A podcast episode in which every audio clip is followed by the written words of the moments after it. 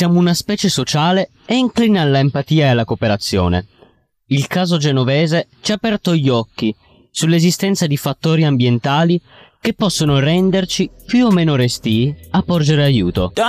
Io sono Mirko Rovere e questo è Stupidamente Podcast. Ricordati che Dante disse fatti non foste per vivere come bruti, ma per seguir virtù e conoscenza.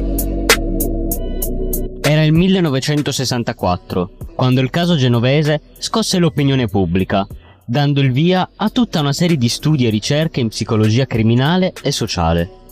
Ancora oggi ci si interroga su alcuni aspetti che erano stati dati per certi.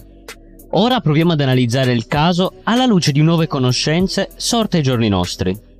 Il caso genovese non divenne famoso tanto per il fatto in sé, sicuramente scabroso, ma grazie ad un articolo firmato da Martin Gasberg, che apparve in prima pagina sul The New York Times. Il giornalista non si concentrava sulla vittima Kitty genovese, ma sulla reazione dei testimoni. Oggi il caso genovese viene analizzato da due punti di vista. La reazione di chi assiste ad atti violenti contro una vittima e il modo in cui la stampa ricostruisce i fatti in modo poco veritiero. Yeah. Il caso genovese fa riferimento al crimine che vide come vittima Catherine Susan Genovese, perpetrato a New York il 13 marzo 1964. Parliamo di una giovane di 29 anni, che viveva in un appartamento del quartiere Queens, insieme al suo compagno, che lavorava come responsabile in un bar della zona. Kitty, come era chiamata dai colleghi, quella mattina era uscita da lavoro come tutti i giorni. Era tornata in macchina e l'aveva parcheggiata a circa 30 metri da casa. Mentre si recava a piedi verso la sua abitazione, venne aggredita da un uomo che la pugnalò tre volte. Lei cercò di scappare e iniziò a gridare per farsi sentire. Diversi vicini sentirono la sua chiamata di aiuto. Alcuni si affacciarono alle finestre. Qualcuno pare che abbia urlato di lasciare in pace la ragazza. Spaventato dai richiami, l'aggressore scappò in macchina.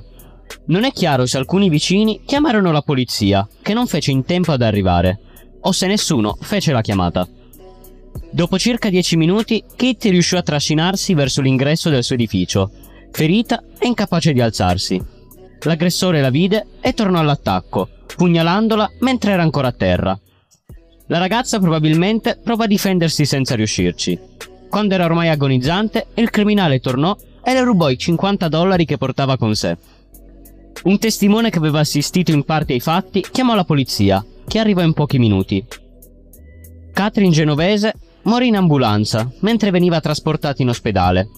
Tre giorni dopo, il giornalista Matrin Gasberg pubblicò un articolo dal titolo 37 videro l'omicidio e nessuno chiamò la polizia, riferendosi ai testimoni del crimine. Nel suo articolo fece una cruda ricostruzione dei fatti concentrandosi sulla reazione o la mancata reazione dei testimoni. 37 uomini ignorarono la sua richiesta di aiuto. Si dice persino che uno di loro alzò il volume per non sentire le grida.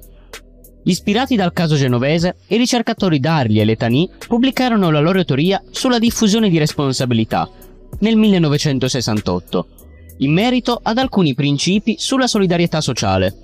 Due studiosi sostengono che quando i testimoni di un'ingiustizia o un atto violento sono numerosi, è più difficile che in qualcuno si senta responsabile, dunque sia portato ad intervenire.